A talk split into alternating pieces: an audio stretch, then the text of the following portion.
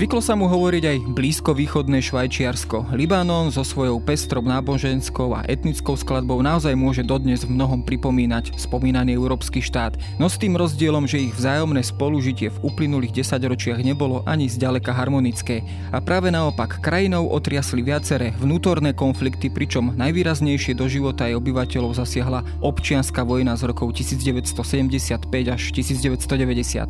A rovnako ako vtedy i dnes počas pretrvávajú prebiehajúcej krízy v Sýrii je táto krajina v centre našej pozornosti a mnohé, čo sa v nej odohráva, je predobrazom celého Blízkeho východu. Avšak ak chceme skúmať korene týchto konfliktov a mimoriadne zaujímavého politického života v Libanone, musíme sa pozrieť hĺbšie do minulosti. Ako vlastne Libanon vznikol a akú úlohu v jeho živote hrali západné mocnosti na jednej strane či panarabské hnutie na strane druhej. Kedy poprvý raz hovoríme o Libanone ako o jednotnej krajine a aký politický model sa v nej vlastne vlastne presadil. Moje meno je Jaro Valent, som zodpovedným redaktorom časopisu Historická reví a o tejto mimoriadne zaujímavej krajine sa porozprávam s politologom a arabistom Tomášom Michalákom, spolupracovníkom Ústavu orientalistiky Slovenskej akadémie vied.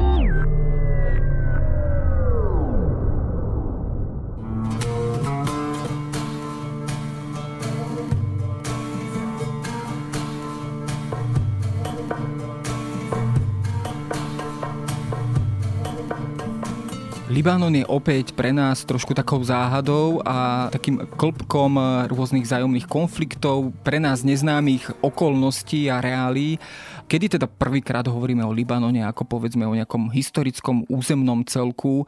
Bolo to teda ďaleko skôr, než povedzme na začiatku 20. storočia. Bolo to územie, ktoré už teda skôr v nejakej hĺbšej minulosti malo nejaké vymedzené územie? Tak samotný názov Libanon, alebo Lubnán, není, není taký neznámy, pretože on je pomenovaný podľa rovnomenného pohoria Libanon, nachádzajúce sa teda v Libanone.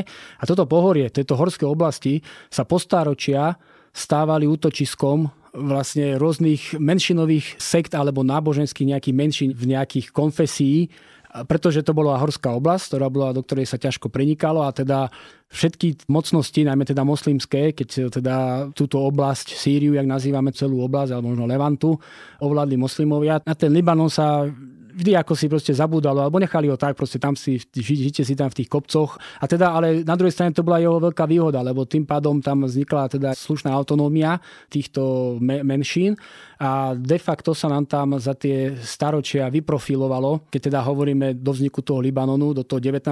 storočia, v Horskom Libanone sa nám vlastne vyprofilovali dve také silné konfesie, alebo teda náboženské menšiny a to boli Marúnovci, u nás sú označovaní ako maroniti, áno, no to je ale troška nepresný názov, lebo je prebratý skôr z angličtiny, lebo oni sú vlastne súčasťou katolíckej cirkvi, ale ponechali si nejaké, nejaký svoj teda východný úzus a meno si prezali podľa svojho svetého patrona Jana Marúna a vlastne z toho sú Marúnovci. Áno, to bola teda kresťanská menšina, neviem, či nazvať sektu, alebo ako sekta sa nás používa ako nejaké handlivé slovo, ale de facto to není handlivé slovo, áno, je to proste naozaj nejaká odnož. Skrátka bola to nejaká náboženská minorita, áno, ktorá teda náboženská kresťanská minorita, áno, pretože je predsa známe, že v, na Blízkom východe vzniklo kresťanstvo, potom v týchto pobrežných oblastiach boli križiacké štáty a teda tí kresťania sa tam držali a celkovo v tej oblasti bolo veľa kresťanských menšín. Ale konkrétne v tomto Libanone sa teda uchytili najmä tí Marúnovci, ktorých bolo teda zhruba v asi 19. storočí 60% obyvateľstva.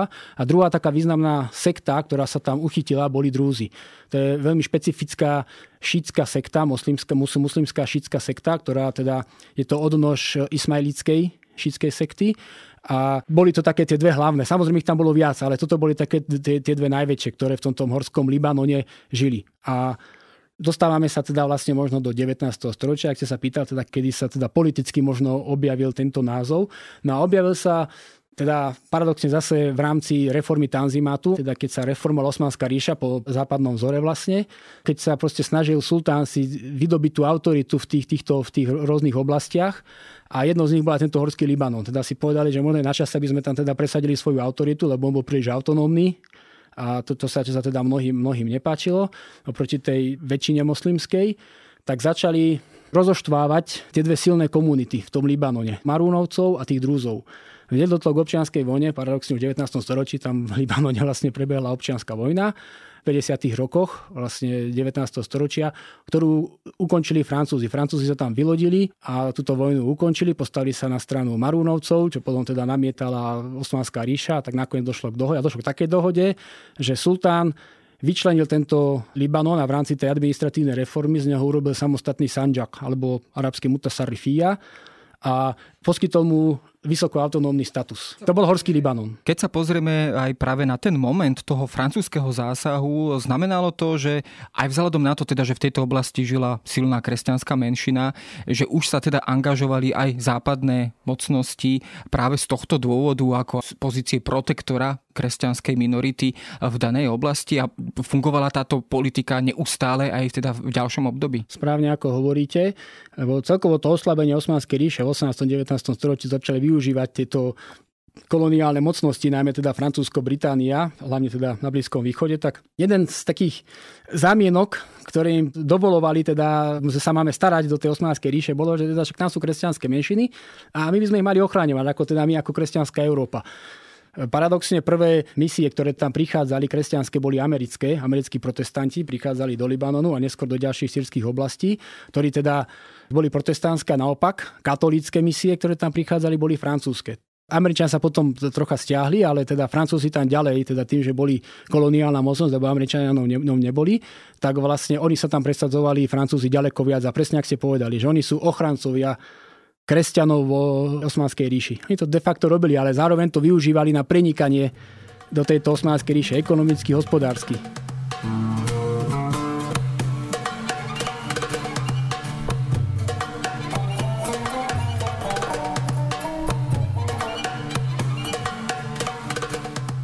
Určite zlom potom nastal samozrejme počas Prvej svetovej vojny. Tam máme tú známu Sykes-Picotovú dohodu o rozdelení prakticky celého toho Blízkeho východu aj samotnej Sýrie alebo celej tej oblasti historickej Sýrie. A teda Libanon aj teda dnešná Sýria sa teda ocitli po Prvej svetovej vojne vlastne pod francúzským mandátom, pod mandátnou správou. Čo to vlastne znamenalo pre túto oblasť? Dokonca oni teda Francúzi vydelili aj od zvyšku Sýrie vlastne túto konkrétnu oblasť Libanonu. Bola teda to taká tá klasická politika rozdeluje a panuj zo strany Francúzov, ktorú teda sa snažili uplatniť aj v tejto oblasti? Najprv si treba vysvetliť pojmy a čo je to Sýria vlastne. Syria je historický názov, ktorý sa používal kedysi ešte za rímskej ríše, možno a možno ešte aj skôr. Pojem Syria vlastne zahrňal celú tú oblasť, možno tu niekto to nazýva Levanta, áno, ale išlo dnešné územie Sýrie, Libanonu, Izraela, časti Jordánska. Toto všetko bola jeden v podstate nejaký ucelený útvar, ako ktorý má veľmi, veľmi, podobnú, veľmi podobnú históriu a vyvíja sa, vyvíja sa spoločne. Inak Arabi to volajú Bilada Sham, ako teda územie na ľavo alebo severné územie, na to závisí od toho, jak bolo postavené od, od, od Meky. A tento názov Syria znova skriesili kresťania po podpore Francúzska a, a Európy a Syria sa stala vlastne centrom arabského nacionalizmu. A paradoxne inak, začalo to v Libanone, keď libanonskí intelektuáli boli prví, ktorí zjednotili moderný spisovný arabský jazyk, lebo arabčina bola teda tým spojovacím prvkom.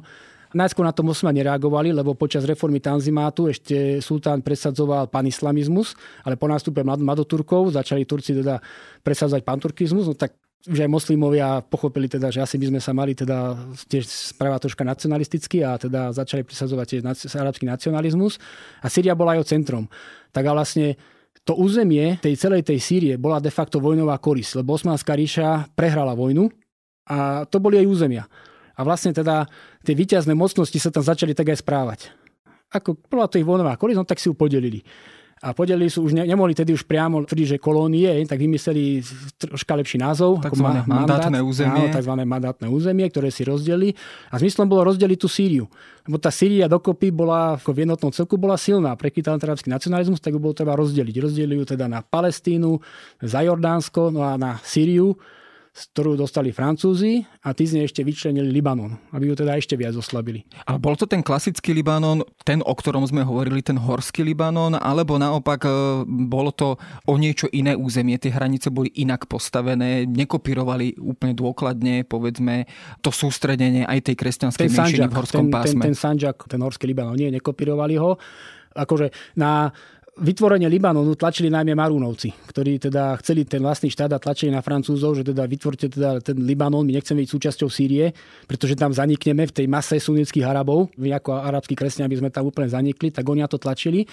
A samotný Horský Libanon bol zvláštny útvar. On, on, on v podstate nemal nejaké veľké mesta, bol dosť centrál, napríklad aj Beirut nepatril do... On bol, z Beirut bol vyčlenený, hoci Beirute bola tiež kresťanská väčšina aj v tom, v tom čase a preto Francúzi vlastne k nemu pripojili ďalšie oblasti zo Sýrie. A Tripoli z okolín, čo bola teda na, na, na severe, pripojili tam Sidon a Tyros a Súr aj z okolím a plus údolie Bika. To bolo vlastne, bolo to vlastne údolie medzi pohorím Libanon a Antilibanon. Údolie Bika. Treba povedať, že tieto územia, hoci patrili Syria, boli naozaj vysosne teda sírske, aj tam žili kresťania, ale žili tam už menšine. Kdežto v tom horskom Libanone kresťania tvorili väčšinu. Ale vo, všetkých týchto oblastiach stále žili rôzne kresťanské menšiny, teda nie iba Marúnovci, ale teda rôzne, tam, tam bolo veľa tých východných kresťanských sekt alebo odnoží je strašne veľa. A oni síce vytvorili veľký Libanon, ale čo tým vlastne spravili? Oni vlastne tým Marúnovcom moc zrovna nepomohli, áno, pretože Marúnovci v Horskom Libanone mali 60%, tvorili, a v tomto veľkom Libanone zrazu začali tvoriť iba 30% obyvateľstva. No a to zrejme teda aj vplyvalo na samotnú potom neskoršiu konštitúciu celého tohto štátneho celku, aj keď bol teda pod mandátnou správou. Myslím, že v roku 1926 tam bola prijatá určitý základný zákon krajiny. Keď si zoberieme tieto počty, to znamená, že sú tu Marunovci a teda aj ostatné kresťanské menšiny a potom sunickí, ale povedzme aj šítskí e, moslimovia, Drúzi. Drúzi a tak ďalej, tak e, čo to vlastne spravilo s týmto politickým systémom alebo vôbec nejakým spolužitím v tejto krajine a ako sa to prejavilo v podstate aj na nejakej politickej reprezentácii Libanonu? No samotný Libanon, tento veľký Libanon bol vytvorený v roku 1920, ale až do roku 1926 to bolo akési prechodné obdobie že teda sa ustanovili presne hranice, správa a podobne, administratíva, infraštruktúra a podobne. A v tom 1926 vlastne teda Francúzi vytvorili ústavu, ktorú našili na Libanon, ktorý vytvoril najprv dvojkomorový parlament, neskôr zmenili reformou na za novelizáciou na jednokomorový vládu. A vlastne, jak, jak, jak hovoríte, áno. E, Libanon totiž e, má strašne veľa konfesí. Dokopy je tam uznaných okolo 17 ale oni nie sú rozdelené tak, že čo na severe sú jedni, na juhu druhý, v strede sú tretí. V kope sú vlastne iba tí Marúnovci v tom morskom Libanone a drúzi. Ono to je mozaika. Naozaj, keď sa na to tak pozrite, mozaika je jeden vedľa druhej, jedna malá konfesia, druhá malá konfesia. To je taká odnož. Tá krajina odnož. sa prakticky nedá ani rozdeliť ani žiadnou nedá, čiarou áno, na mape. Áno, áno, pokiaľ ide o náboženstvo, samozrejme. Áno, bavíme sa stále o náboženstve. Lenže problém Libanonu bol vlastne spôsob, aký ten politický systém funguje. Že tie malé mozaiky, tie, tie konfesie, alebo teda tie odnože, alebo sekty, akokoľvek to nazveme, na, nefungoval na klasickom nejakom demokratickom princípe, ale na princípe Dneska by sme to nazvali oligarchia. Áno? To znamená, že tam, vždy tam bola nejaká vplyvná rodina, ktorej sa vtedy nazývali tak honosne, že notábli, áno, ktorý bol teda nejaký ten, ten vedúci, ten hlavný oligarcha, ktorý zastrešoval tú svoju komunitu a on potom vybavoval u tých iných komunist, ktorými sa poznal, ktorý má dobre vzťahy, všelijaké výhody, výhody takto a vlastne vznikol sektársky systém, ktorý vlastne fungoval na tom, no kto s kým, áno, kto sa s kým pozná, kto sa s kým kamarádi, kto koho uplatí, kto má akú firmu, kto čo ovláda a na tomto vlastne ten Libanon fungoval. Toto bol jeho najväčší problém. Keby ako poviem, však nech sú, nech sú tam rôzne, rôzne menšiny, áno, ale keby fungovali na nejakom teda princípe, nejakom demokratickom alebo neviem, nejakom inom, tak, tak by to nebol taký problém. Odrazu mali fungovať ako, ako, jeden, ako štát. jeden štát, čo ano. teda bol problém. Ako to povedzme aj tá francúzska správa aj s tou danou ústavou, ktorú tam zaviedla, vôbec zvládla, respektíve nezvládla? No ona túto mozaiku premietla do parlamentu že oni proste vyčlenili v parlamente, že každý mať určitý počet kresel. Nebolo tam zastúpených všetkých tých 17 konfet, ktoré boli uznané, bolo ich tam myslím 7 alebo 8, ale, ale oni proste, ty budeš, mať, ty budeš mať taký počet poslancov, ty taký počet poslancov, to sa potom premietalo aj do správy, do štátnej správy. Áno, no ale čo sa týka počtov, vlastne, to ste sa pýtali. Im vytvorili veľkou Libanonu, tá kresťanská väčšina sa stratila. Moslimovia sa búrili teda, že ako to, že teda tí kresťania majú viacej poslancov, jak my, tak Francúzi vlastne v roku 1932 urobili ščítanie ľudu. Ešte urobili takú vec, že vlastne prijali arménskych kresťanov z Turecka, aby zvýšili populáciu kresťanov. Áno, a vlastne de facto im vyšlo, že tam je 51% kresťanov a 49% moslimov. Áno, teda kresťania mali krehkú väčšinu, tak preto oni argumentovali, že tak preto tí kresťania majú viac. Z tých 50%, tých 51 kresťanov, asi 30 tvorili títo marúnovci. Zvyšné boli rôzne iné, teda menšie kresťanské odnože. Podľa toho zrejme teda aj rozdielovali samotné posty, najvyššie politické posty v krajine. Aký model sa tam teda vlastne uplatnil? Je to ten model tak, ako ho poznáme dnes, že prezident kresťan, premiér, myslíme, že sunnický, za, man, za mandátu to tak ešte nebolo. Toto, toto sa traduje, že, že to je vraj v ústave, toto není v ústave. Toto sa prvý prezident Šaril a Dabbas bol ortodoxný grecký kresťan grecký ortodoxný kresťan nebol vôbec marúnovec, tak jak to je teraz. Ale delili sa podľa rôznych náboženstiev, áno, ako teda, že jeden, jeden teda, ten bol minister, bol predseda, ten bol premiér, ten bol minister obrany a ta, takto ako rôzne. Ale ešte táto zaužívanosť, že Marunovec, Sunita, Šita, ešte v tom čase ešte niek- ono sa to síce formovalo, ale ešte, ešte to nebola to ešte na tom dohoda.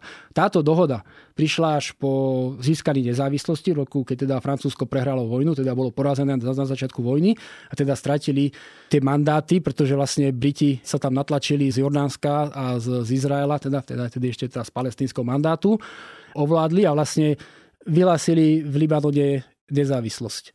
A vtedy, pri moci vtedy boli také dva veľké bloky. Jeden bol teda ten kresťanský, ktorý viedol Marunovec, Vyšara al-Khúri, a na druhej strane, na tej moslimskej strane, tam bol Riada Sulh, to boli teda takí reprezentanti, ktorí povedali, no musíme si nejak zastabilizovať, lebo ten Libanon mal ešte jeden problém. Tí sunnickí moslimovia, oni sa necítili súčasťou Libanonu, celú tú mandátnu správu, oni tvrdali, my sme Sirčania, my patríme Syrii, nás odtiaľ odtrhli, my chceme sa vrátiť späť do Sýrie.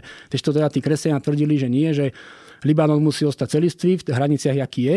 A vlastne medzi týmito dvoma došla akési historickej dohode, že jeden, jeden slúbil, že sa nebude spolčovať so západnými, teda ten kresťan so západnými mocnosťami. Ten druhý slúbil, že nebude presadzovať, aby sa Libanon stal súčasťou iného štátu. Že teda tie hranice ostanú také, aké boli. Historický kompromis a na ňom vzniká tzv. národná charta, ktorý je de facto ústny dokument, kde sa rozdielo toto proporčné zastúpenie. Teda, že prezident bude vždy Marúnovec, kresťan Marúnovec, predseda vlády bude moslim Sunita a predseda parlamentu bude moslim Šíta. Zároveň ďalší minister obrany Trebars bude, myslím, Drus, minister zahraničných vecí bude ortodoxný kresťan no a takto, takto vlastne si podelí tie posty. A to prišlo až v tom roku 1943. من قلبي سلام لبيروت وقبل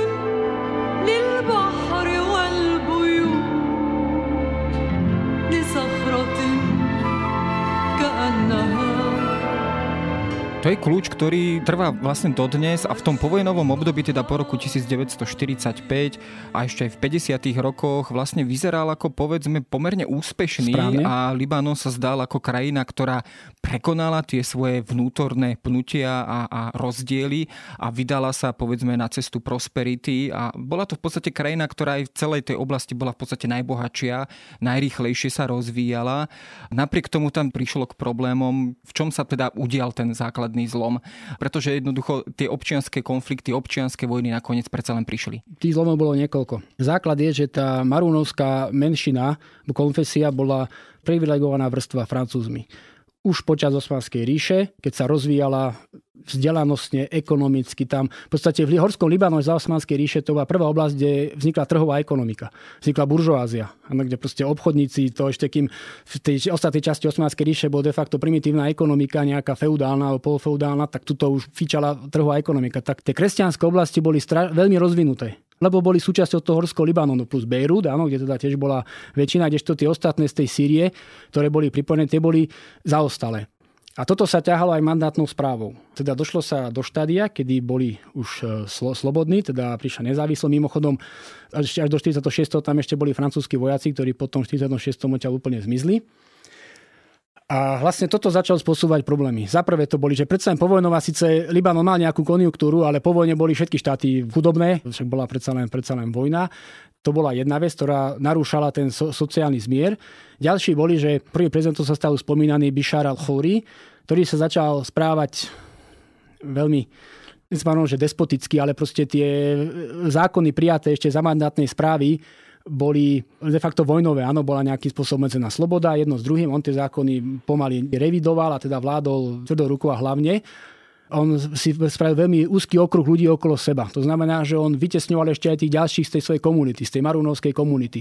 Toto spôsobilo jeden ďalší problém, on sa potom nehal za prezidenta druhýkrát až to do, došlo do roku 1952, kedy vlastne sa proti nemu sformoval blok spoločný. Jednu viedol vodca druskej komunity Kamal Džumbulát, druhú viedol Kamil Šamún, ktorý bol teda Maru, Marunovec a vyzývali tohto Chúriho, nech podá demisiu, nech odíde, lebo proste tá jeho vláda je zlá, lebo presadzuje veľmi, veľmi úzky okruh.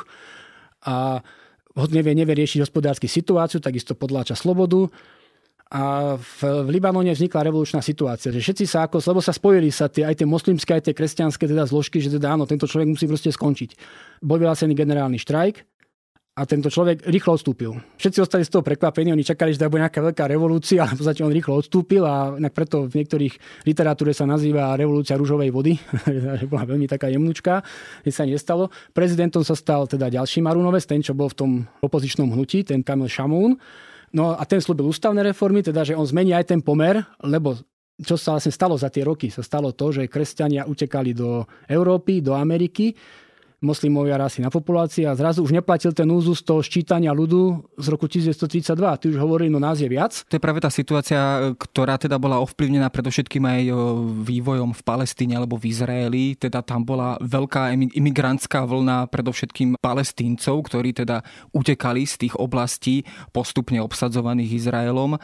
Premietali sa teda tieto počty práve do tých celkových pomerov, teda že už ten model, kedy teda predsa len povedzme tú polovicu alebo tesnú väčšinu väčšinu kresťania začali strácať a jednoducho tá, tá krehká rovnováha, ktorá v tej krajine bola jednoducho, bola aj touto prílivovou vlnou vlastne zničená. No, jeden bol teda tá nespokojnosť s tým prezidentom, ďalšia bola tá, na, na to som vlastne začal na, nadvezovať, bola teda tá zmena toho pomeru, toho pomeru tých moslimov versus kresťania. Nedá sa páť, že by zrazu moslimovia mali nejakú veľkú, na, že by zrazu dominovali, ale už, už všetci vedeli, že, teda, že už je viac.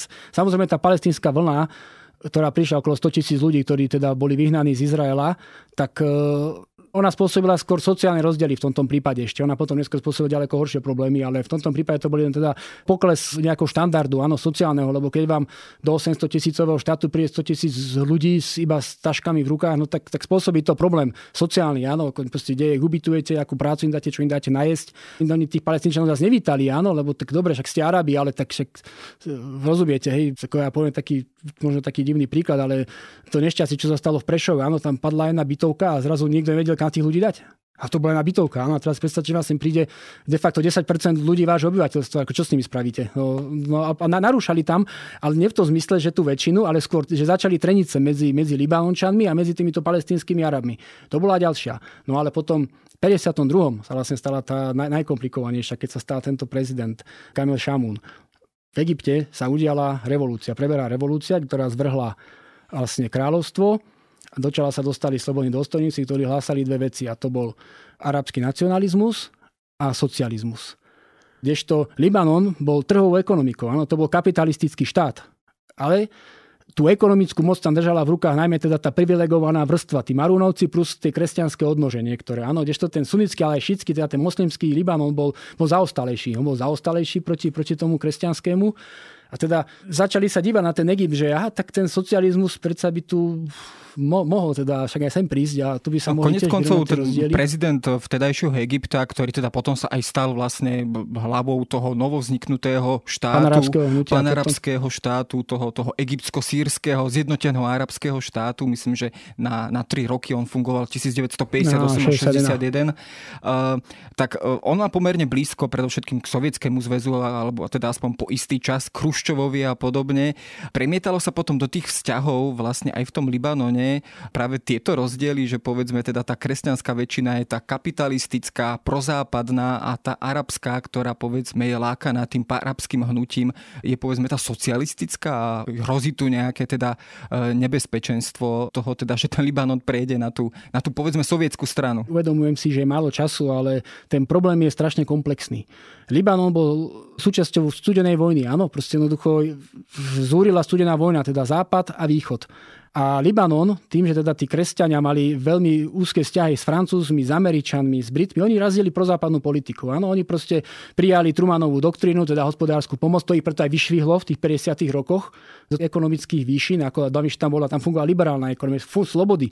Ten štát bol slobodný, tam prebiehali voľby, tam bola slobodná tlač, média boli slobodné, tam boli ženy voliť, proste akože to bol štát, ktorý prosperoval. Najvyššie teda tým, že vykazoval, že, teda, že je relatívne stabilný, že ešte aj toho nepodareného prezidenta zvrhli v kombinácii teda moslimovia aj kresťania, tak vlastne do nich prúdili ešte aj peniaze ešte z arabských štátov, kde bola nestabilita a teda tie banky boli pre nich, tak si povedali, Švajčiarsko, áno, ako proste týmto bol. Lenže, lenže ten štát sa dostával do toho závesu tej studenej vojny a tým, že bol proamerický, no proamerický, on bol vyslovený, lebo prijal Trumanovú doktrínu, neskôr dokonca Eisenhowerovú doktrínu, áno, podporoval Bagdátsky pakt, čo bol teda vojenská organizácia štátov, ktoré susedili so Sovietským zväzom, tak toto, toto prekážalo moslimom moslimom, najmä sunnickým moslimom, ktorí sa pozreli, ak ste povedali na toho Jamal Abda Nasira, ktorý sa v priebehu pár rokov stal hrdinou, lebo najprv dostal z Egypta britské vojska, ktoré tam boli od roku 1881 a dostal odtiaľ britské vojska. Potom po komplote, ktorý zosnoval Izrael s Francúzskom a s Britániou, vlastne sa stal víťazom, pretože boli nútení odísť z Egypta. Izrael musel vrátiť Sinajský polostrov, ktorý predtým doby. On sa stal arabským hrdinom. On zrazu, teda, zrazu sa stal, stal hrdinom. Ale Američania, ktorí sa dívali na celý svet, oni sa, oni sa dívali cez studenú vojnu. Oni všade videli Sovietov, že všade sa šíri komunizmus, Sovieti všetko podporujú, ale v tomto sa milili. Ako Nasir, Jamal Abdan Nasir, on nebol prosovietsky. On sa stal zakladateľom hnutia nezúčastnených krajín v roku 1955 a 56 neskôr. A on tvrdil, ako my, my, my chceme spolupracovať s každým, chceme byť neutrálni, my na studenej vojne nechceme byť na žiadnej strane. A ten arabský nacionalizmus vlastne už potom prejasol do panarabizmu, lebo kedy sa arabský nacionalizmus obsahoval, teda objímal iba tú Sýriu a teda možno ešte arabský polostrov a tie africké državy to, to vtedy nikto neriešil, kdežto potom začal násil podporovať nezávislosť Tuniska, boj v Alžírsku proti Francúzom, áno, a ten panarabizmus nabral naozaj celoarabský rozmer.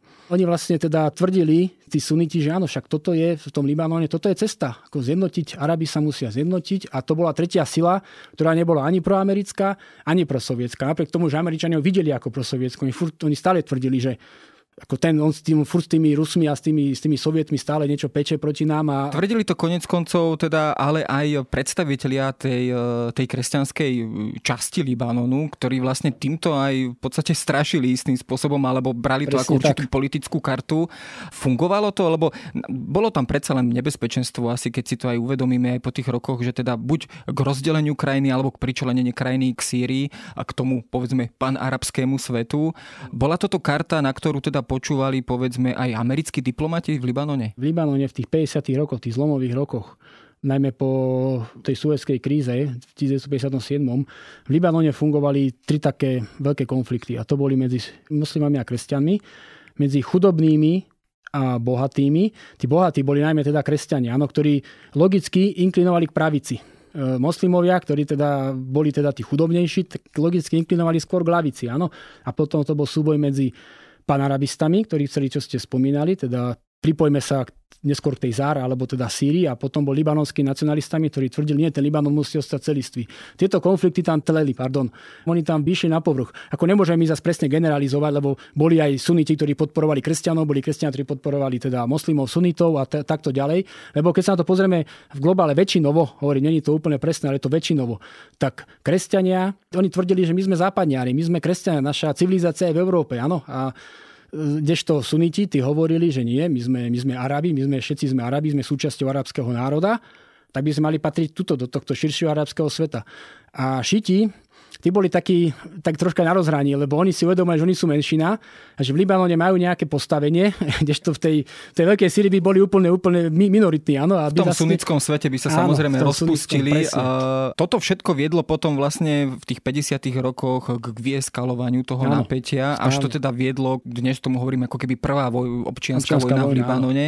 Áno, Čo sa tam teda konkrétne stalo? Bol to nejaký, povedzme, riadený proces, kedy niekto vyeskaloval eskaloval tento konflikt, alebo jednoducho spontánne vznikali konflikty na rôznych miestach medzi kresťanmi a moslimami a, a podobne. A dokázala vôbec toto vláda nejakým spôsobom uregulovať? Ako sa k tomu vôbec stávala armáda? Všetci hovorí, že to, niekto, že to riadi niekto zvonka, hej, že to, to riadi násier, nie Sovieti, nie Američania, nie. To bol vnútorný, vnútorný konflikt. Proste ten, potom ako ten Bishar al-Khuri sa stal druhýkrát prezidentom začal teda robiť neplechu, tak do ústavy dali zákon, že nikto nesmie byť dvakrát zvolený za prezidenta, iba 6-ročné obdobie a potom musí prísť ďalší. Kamil Šamún, ten prezident, on si zase teda začal hovoriť o tom, že on si ten zákon znova príjme, aby zostal pri moci, pritom on už bol zdiskreditovaný. Áno, on proste tam, tam išlo veľa vecí, on tam, tam aj tam, tam kvitla korupcia, áno, ten, ten klientelizmus dosal obľudných rozmerov, investície šli vyslovene do tých kresťanských častí. Ak som povedal, ten, ten oligarchický systém proste tam, tam prekvítal. Z fungoval áno, stále. Minulosti stále, stále fungoval. Tí moslimovia boli teda tí, čo boli tí chudobnejší a ako som povedal, väčšinou suniti a čas šítov, teda tých, tých muslimov, muslimov, oni inklinovali k tomu panarabizmu. Áno? Oni povedali, my sme sa my sa súčasťou tej zjednotenej Arabskej republiky, čo teda kresťania odmietali. A toto bol primárny konflikt. Prečo teda do, do, došlo nakoniec k bojom? Samozrejme, tam bol ešte ďalší teda vodca, ten, ten ruskej komunity, Kamal Džumbula, ktorý sa stal nejak v strede, lebo ak som povedal, nechcel byť ani tam, ani tam, lebo, lebo v tom, tej, tom sunnickom štáte by teda tí šiti nemali dobré, dobré postavenie. A napätie zrastalo. Zrastalo medzi chudobnými, medzi bohatými, medzi kresťanmi, medzi mo- moslimami, áno, medzi panarabistami, medzi libanonskými nacionalistami. A hlavne, čo dráždilo sunitov vlastne celý ten arabský svet, teda ten, ten revolučný, čo, ktorý prezentoval Ab- Abdan Nasir, bolo to, že ten prezident sa ostentatívne stával na americkú stranu. On, on veľmi, on proste, on prijal Eisenhowerovú doktrínu, čo žiadny iný štát neprijal. On napríklad bol jediný štát, bol teda vďaka nemu, Libanon bol jediný štát, ktorý nepreužil diplomatické styky s Britániou a s Francúzskom, teda so štátmi, ktoré napadli Egypt spolu s Izraelom, spoločne teda s tým uhlavným nepriateľom. A on tým, on tým strašne dráždil. A toto de facto viedlo až nakoniec tej vojne, ktorá teda prepukla v máji 1958. A zámienka bola zase ako taká celkom, no, zabili jedno vydavateľa opozičných novín, áno, čo teda asi je strašná zámienka na vojnu. Áno, a proste bol moslimovia vyhlásili generálny štrajk, pracovníci donútili arabských obchodníkov, aby neotvorili obchody. Áno, to začalo tam trenie a postoj armády. Áno, lebo dalo by sa páčiť, tak armáda by to mala teda, teda urovnať. Libanon má veľmi slabú armádu. Ja neviem, či čítala 8 tisíc vojakov, ako to bola veľmi, veľmi slabá armáda. Určite to nebola armáda, ktorá mohla bojovať s vonkajším nepriateľom, skôr bola teda na udržiavanie. A zrejme navyše sa tam ešte opäť premietli aj tie náboženské rozdiely. Opäť zrejme bola zložená zo všetkých možných konfesí. a asi ona aj z toho dôvodu ona, bola neúčinná. Ona, ona, ona, kopírovala. Marunovci okrem prezidenta, ktorý mal najväčšie právomoci, oni získali hlavnou veliteľ ozbrojených síl, takisto to bol vždy Marunovec. A tento, sa volá Fuad Shihab, neskorší prezident, ten si uvedomoval toto, že on keby tú armádu povolal, tak ona sa hneď rozdelí na všetky tie časti a de facto no, no, nič sa nevyrieši. Nič sa, nič sa nevyrieši. Áno, tak on teda tú armádu udržia v neutralite, že nie, že ona tu bude ona nebude riešiť vnútorný konflikt, ona bude iba keby prišiel nejaký vonkajší zásah, tak vtedy zakročí. Tak čo sa stalo? Tak tie frakcie rôzne, ktoré teda sa nemohli spolahnuť na armádu, vrátane prezidenta tí, ktorí ho podporujú, ale naopak tí, ktorí podporujú opozíciu, začali vytvárať milície. Začali vytvárať ozbrojené zložky. Všetky strany, ktoré väčšinou vznikali na tých konfesijných základoch a nie na žiadnej lavici, pravici a neviem ako, ale teda podľa toho, kto ju založil, hej, odkiaľ bol a teda z jaké, z, z jaké konfesie, tak títo začali vytvárať vlastné milície, na ktoré sa začali spoliehať jednotliví tí aktéry. A tá vražda toho, toho novinára, toho vydavateľa sa stala teda zámienkou, že tie konfesie sa do seba pustili, tí milíci sa do seba pustili, obsadili si každý tie svoje políčka tam no a začala sa klasická, klasická občianská, vojna, vojna, ako ju poznáme. Ale dôležitým dátumom vlastne tohto roku 1958 je teda myslím 15. júl, kedy sa teda Správne. nedaleko Bejrútu vylodila americká pechota, námorná pechota. It is my earnest hope that this assembly, free of the veto, will consider how it can assure the continued independence and integrity of Lebanon ktorá ako keby, aspoň tak sa to na prvý pohľad zdá, celý ten konflikt zdanlivo teda vyriešila. Teda bola to silná vojenská sila 15 tisíc mužov, myslím. Tu ako keby povolal práve teda spomínaný prezident, myslím samozrejme Šamuna, ktorý teda e, vyzýval už teda predtým, aby teda Američania sa zapojili ako keby do tohto konfliktu. Tí sa vôbec do toho chceli pustiť a akým spôsobom sa vlastne pozerali na libanonský konflikt? Eisenhower doktrína, čo to je? Je to de facto nejaké smerovanie alebo nejaké uznesenie vyhlásenie, alebo teda princíp americkej politiky, ktorý vyhlásil vlastne prezident Eisenhower po tej suezkej kríze, bolo, že že Američania budú podporovať, vojensky podporovať každý štát a vojenský ho podporia, ktorý bude zvonka napadnutý sovietským zväzom. Poskytnú mu ochranu. A Šamún tým, že on vedel, že je v úzky, že, teda, že tie, tie, tie, tie opozičné milície boli silnejšie a oni, oni, oni, oni ho zvierali, tak on začal hovoriť, to sú sovieti, hej, to, to sovieti, to, to násir organizuje, ktorý je podporovaný sovietmi a rýchlo ako Američanov volal, volá, rýchlo, rýchlo mi príďte pomôcť, áno, lebo ja som ohrozený sovietskou mocou. A oni zase neboli zase tak sprostí, aby mu to uverili, lebo tak videli, čo sa tam deje. A dá sa páť, že áno, že Nasir mal prsty v zmysle v tom, že pašovali zbranie pre tú opozíciu cez sírske hranice. Áno, to, to bolo tak všetko, ale akože nejak vojaci sa tam neangažovali, áno. A už vôbec nie sovieti, áno, ako sovieti nemali na Nasíra žiadny vplyv. Oni práve na ňo mali nervy, lebo, lebo prvé, čo urobil Zar, bolo, že zakázal komunistickú stranu a dali ich uväzniť, ako všetkých komunistov, áno, čo, čo teda on si zrovna ako nešplhol teda Sovietskeho zväzu. A tak on, on s tým argumentoval, že no tak rýchlo mi príďte pomôcť. A Američania ale tvrdili, že ale to vy ste není ohrození sovietskou mocou. Áno, navyše tam bola vyslaná delegácia OSN, UNOGIL, ktorá teda robila prieskum a akože na nič neprišla, či sa tam pašujú zbrania, ale bolo to skôr preto, že vždy musela dopredu hlásiť, kam ide kontrolovať. Do niektorých oblastí ju ani nepustili a v noci nesmeli pracovať a teda vlastne nič nezistili. Áno, a teda nepotvrdili sa teda, tie, teda že sa tam pašujú vo veľkom zbranie, pritom to bola, vie sa o tom, že to tak bolo. Potom prišlo k udalosti, ktorá teda zmenila ten názor Američanov a to bol pád monarchie v Iraku, ano, kde teda slobodní dôstojníci po vzore Egypta 14. júla 1958 zvrhli monarchiu, veľmi krvavo postrali celú kráľovskú rodinu a boli to tiež arabskí nacionalisti, ktorí z prvoti tvrdili, že my sme aj panarabisti a my chceme pristúpiť k tej, nakoniec to tak nebolo, ale tedy to tvrdili. A vtedy vlastne Američania sa zlakli. Skrátka. Zlakli sa, že aha, tak asi naozaj to tam tí sovieti, lebo oni sa, pritom, pritom tá revolúcia bola izolovaná od, od, od, od Egypta, bola izolovaná od Sovietov.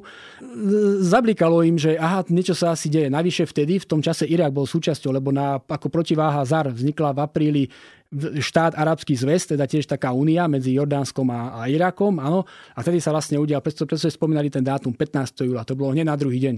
Vtedy vlastne Američanom zablikalo, že asi tí sovieti tam predsa len teda do toho zasahujú, tak sa vylodili Áno, a uklonili tam situáciu. Tam došlo k takej situácii zaujímavej, že vlastne e, spoločne aj s tou riadnou armádou Libanonu e, spoločne vošli, teda vstúpili do Bejrútu a tá situácia sa potom v tých nasledujúcich vlastne týždňoch a mesiacoch upokojila. Áno, áno. Tu by sme sa samozrejme dostali do ďalšieho politického vývoja v Libanone na ďalšie 10 ročia a dostali by sme sa aj k druhej občianskej vojne v Libanone, ktorá ale trvala teda 15 rokov a bolo by to samozrejme Táto rozprávanie vojna, na samostatný život je, každý život je drahý, áno, ale zomrelo tam 3000 ľudí, čo proti tej budúcej bol ako zlomok, zlomok obetí, čo teda bolo v tejto, v tejto bolo okolo 3000 ľudí. Tam skôr išlo, išlo aj o to, že Libanon veľmi utrpel ekonomicky, lebo bol zavretý prístav, zastavené továrne, áno, a teda ekonom, ale oni sa potom veľmi chodali dokopy, lebo prezidentov sa stal ten veliteľ tej armády, ktorý teda ukázal takú tú citlivosť, že vedia držať pokope tie konfesie. v správnej chvíli sa nepostavil to, na žiadnu zo strán a, a toho v podstate posunulo aj do tej prezidentskej áno, funkcie. Správne. Keď to ale tak zhrnieme, tak vlastne načrtli sme si tu také tie základné body a teda e, tú, tú pestru mozaiku Libanonu, ktorá tam teda bola prítomná po celý ten čas. Aj to rozdelenie, ten politický kľúč, rozdelenia áno. moci v krajine. Zostalo to dodnes v Libanone a je to opäť stále problém aj dnes, aj po všetkých tých udalostiach, ktoré potom nasledovali? Pokiaľ ide o o rozdelenie medzi prezidenta, predsedu vlády a predsedu parlamentu. Tento kľúč ostal, ale zmenil sa iný kľúč, lebo v tej dohode, v tej národnej charte bolo, že tie pozície v parlamente, vo vláde, na úradoch, proste všade, všetky v štátnych funkciách sa delili v pomere 6 ku 5. 6 moslimov, 6 kresťanov ku, ku 5 moslimom. Áno. Toto sa zmenilo až po tej druhej občianskej. Vtedy to, táto občianská vojna, táto 58. to nezmenila. Ale tá druhá zmenila, že vlastne toto sa zrovnoprávnilo na 50 na 50. Ale zostal ten princíp, že stále sa tam teda tie sekty tam majú vždy vyradené nejaké, áno, tých 50% majú tí kresťanské sekty alebo odnože, alebo jak to nazvať, a tie druhé majú zase tie moslimské. Tak ako trošičku sa to teda zmenilo, ale de facto ostal klientelistický systém, áno, tam tá mozaika, ako to vždy, sú tam, sú, stále sú tam tí oligarchovia, toto sa nezmenilo a je to problémom aj dnes. A nie je práve aj toto, práve tento kľúč nie je práve problémom založený na tom konfesionálnom ano. princípe, že vlastne bez ohľadu na to, aký je to kandidát, či schopný, neschopný, skorumpovaný, neskorumpovaný, skratka na danú pozíciu musí byť dosadený buď kresťan alebo moslim, šítsky, sunický a tak ďalej. Ano. E, z dnešného pohľadu podporuje vlastne aj ten stav v krajine práve tento kľúč, ktorý je vlastne výsledkom toho neriešiteľného konfesionálneho konfliktu? Podľa mňa určite. To je základný problém, ako ten Libanon to dostal do vienka. Ako hovorím, ak ste, ak ste spomínali, oni to ukazovali, že toto je ten vzor, vidíte toto spolunažívanie, no ale tá história tých 100 rokov nám ukázala, že teda žiadne akože nejaké rúžové to tam zrovna nie je, áno, že naopak, ako treba pať, že do tej vojny druhej zasiahla aj veľmi dôležito palestínčania a Izrael, áno, že toto, to bol veľký problém. To vyeskaloval ešte ten, ten konflikt, ale, ale to nevadí, to bolo len niečo navyše. Tak ak bolo navyše to, to zasahovanie teda Egypta, to je tej ZAR a prípadne potom Američanov, tak tuto bolo zasahovanie vonkajšie za iné. Ale ten problém, ten základný problém je v tom, tom konfesionálnom rozložení. A nielen v ňom, ale ešte aj v tom klientelistickom systéme, áno, lebo teraz momentálne teda sú rozvinuté celkovo tie časti a on funguje aj na tej moslimskej strane, on nefunguje iba na tej kresťanskej. On už, on už je teraz celo, celonárodný alebo celoštátny ten problém klientelistický. No samozrejme je to problém, ktorý teda nevyriešime a nevyriešia ho možno ani súčasníci v dohľadnej dobe. By to bolo, no. A bola by to samozrejme debata už o súčasných politických reáliách v Libanone, ktorá teda by bola určite veľmi zaujímavá. Každopádne my sme si vysvetlili korene možno aj tohto stavu, ktorý tam dnes panuje. Ja ďakujem za zaujímavú debatu. Rozprával som sa s Tomášom Michalákom.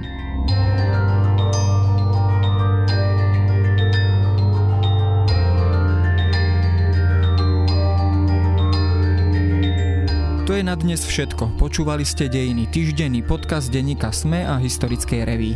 Podcast Dejiny vychádza každý týždeň v nedelu. Prihláste sa na jeho odoberanie vo svojej podcastovej mobilnej aplikácii na platformách Google Podcasty, Apple Podcasty alebo v službe Spotify. Všetky diely nájdete aj na adrese sme.sk lomka dejiny alebo historickareví.com. Ak sa vám podcast páči, môžete ho ohodnotiť. Ak nám chcete poslať pripomienku, môžete sa pri pridať do podcastového klubu denníka Sme na Facebooku alebo mi poslať mail na adresu jaroslav.valent.sahy.sk Ja som Jaroslav Valent a na výrobe tohto podcastu sa podielala aj Jana Maťková.